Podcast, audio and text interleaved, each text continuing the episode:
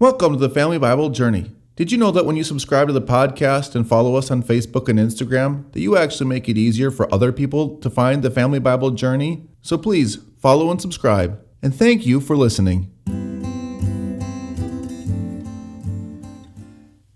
This is episode 20, season 1 of the Family Bible Journey Old Testament podcast. Today, we're looking at Genesis chapter 26. The title of today's podcast is Affirmation.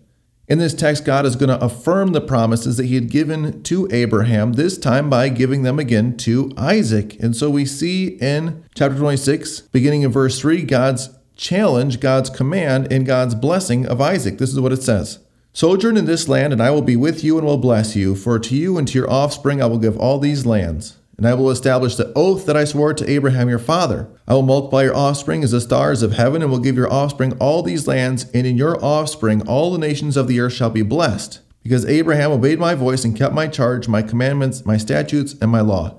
So, this idea of the promised offspring, it is handed down to this generation, and God is affirming Isaac as the carrier of that promise. And we see that God commends Isaac for the sake of Abraham, his father. And I've got a red Chi-Rho there because anytime God blesses us for the sake of another, we think of the fact that God has blessed us for the sake of his son Jesus and the reality that Isaac was blessed because he was his father's son. Oh, that's great news for us because that means that we too are blessed for being sons and daughters of the Most High God by God's grace in Christ Jesus. And that is a wonderful thing for us. But Isaac, as faithful and loving as he is towards his wife, he is still a sinful man. Abraham is commended by God as being righteous, but we know that he was not perfect. He was faithful. That's the difference. God's people are faithful, even if not perfect. Isaac is going to go into the land of Abimelech, who was his father's friend, and they had a treaty and a pact, a sworn oath together. But remember, this Abimelech is the same guy that Abraham gave Sarah as a wife to. And when Isaac settles in the same land, he does the same silliness as his father and tells Rebecca to tell everyone that she is his sister. And Abimelech, though, thanks be to God, he's he's a smart guy. He learned the first time. Hey, you got to be careful with that family of Abraham because they don't always tell you exactly fully what's going on. And we're told that one day that Abimelech sees that Isaac and Rebekah are laughing together. Now, this is a Hebrew idiom, friends, which just like knowing somebody in the biblical sense means sexual relations, this is a close, intimate relationship that has certainly sexual connotations. So he sees that Isaac and Rebekah are more than brother and sister, and he chastises Isaac a little bit for this, but you know, fool me once, shame on you. Fool me twice, shame on me. He had learned his lesson from Abraham, and God prevents Abimelech from taking Rebekah as his wife, and thankfully protects Rebekah and Isaac from their own foolishness and folly by carrying out the same sort of a farce that Abraham and Sarah had carried out both in Egypt and also then in the region now known as Palestine.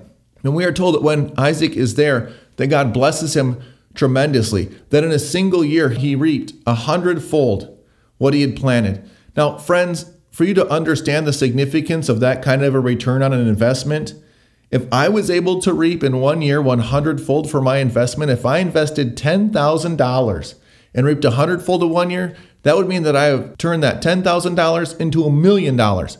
That's how big of a blessing that Isaac received in that one year. And we know that he had received all the wealth of Abraham. So he's already a wealthy man. And now he goes to being a beyond wealthy man. He has so much wealth that he is no longer able to comfortably live in the region of Abimelech and he has to move. We see that there is quarreling between his herdsmen and Abimelech's herdsmen. He has to get out of there. But Abimelech recognizes this family is special that this family is special and important to God. And so they make an oath. The same way that Abraham and Abimelech made an oath, so too Abimelech makes an oath with Isaac.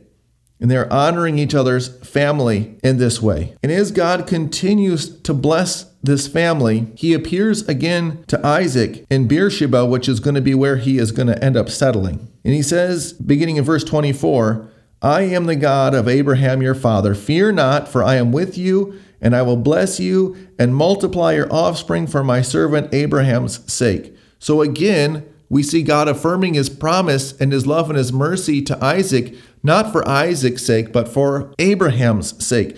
And what does Abraham do in response to the Lord appearing to him and affirming these blessings? In verse 25, we're told that he built an altar and there he called upon the name of the Lord and pitched his tent there.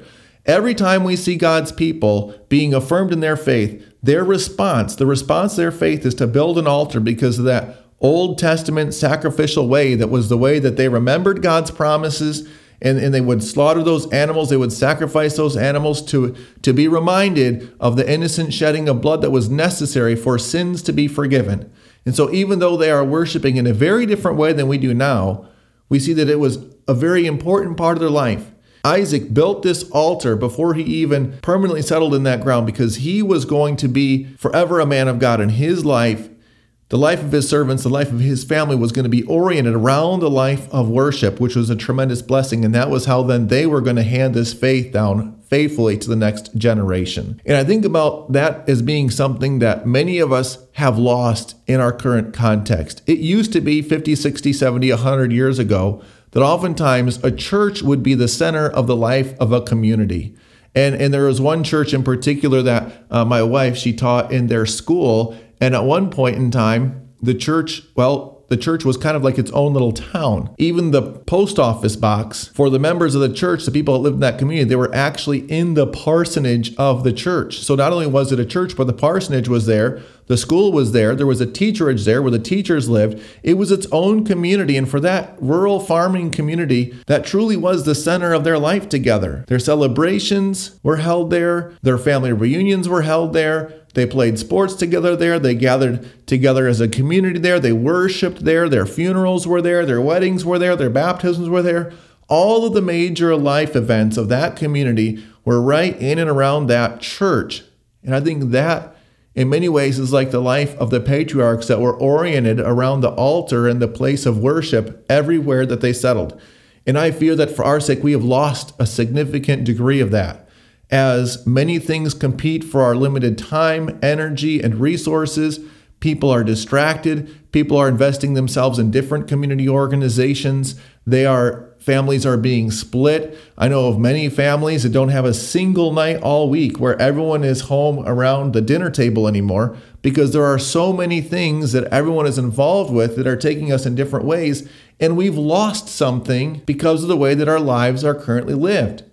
Doesn't mean that sports are bad, doesn't mean that extracurriculars are bad, but I think we do well to sit back and consider how important the life of faith was to these people that they they quite literally settled where these altars were and returned to those altars at important life events. That maybe some of the reasons why many of us are struggling and, and, and feel like we don't have enough is because we're just trying to do too much. And when there is dysfunction in the local church and that place that we are supposed to go to to receive healing and grace and mercy and love and to be refreshed, sadly for many people, has become just another burden, just another obligation, just another box to check first thing Sunday morning so that I never get a day to sleep in in my life. And over the course of the time, it isn't even that anymore. So we have cause then to pause and reflect on the place in life of that worship part of our life. Is it the central thing in our life? where we are refreshed, restored, and rejuvenated by God and His grace and His love and His mercy that are given to us in worship?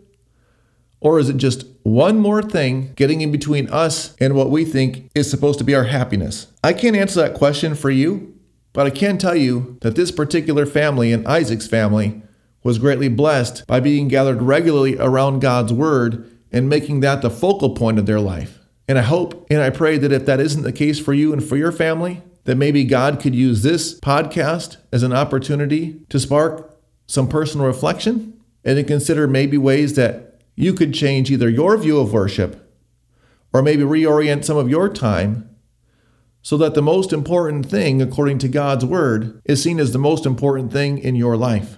And I pray that you go through that time of reflection, giving yourself much grace and recognizing that God is here for you in all the moments of life and that even though we as human beings have a tendency to get distracted and let the important things kind of slide to the wayside or recede into the dark corners and recesses of our own minds, that you are always at the forefront of God's mind and that He has nothing but love for you each and every day whether He is your number one priority or, for whatever reason, not even on the list right now. I pray you hear these words, my friend, with love and care for your soul, and that these patriarchs can continue to be a blessing to you as they challenge us and bless us as we walk through this life with them. If you want to get in touch with us, the best way is through the contact form on our website at familybiblejourney.com. We love hearing from our listeners. Our blessing for today. May you be affirmed in God's love for you, knowing that the promises he made to Abraham and Isaac are yours in Christ Jesus. Amen.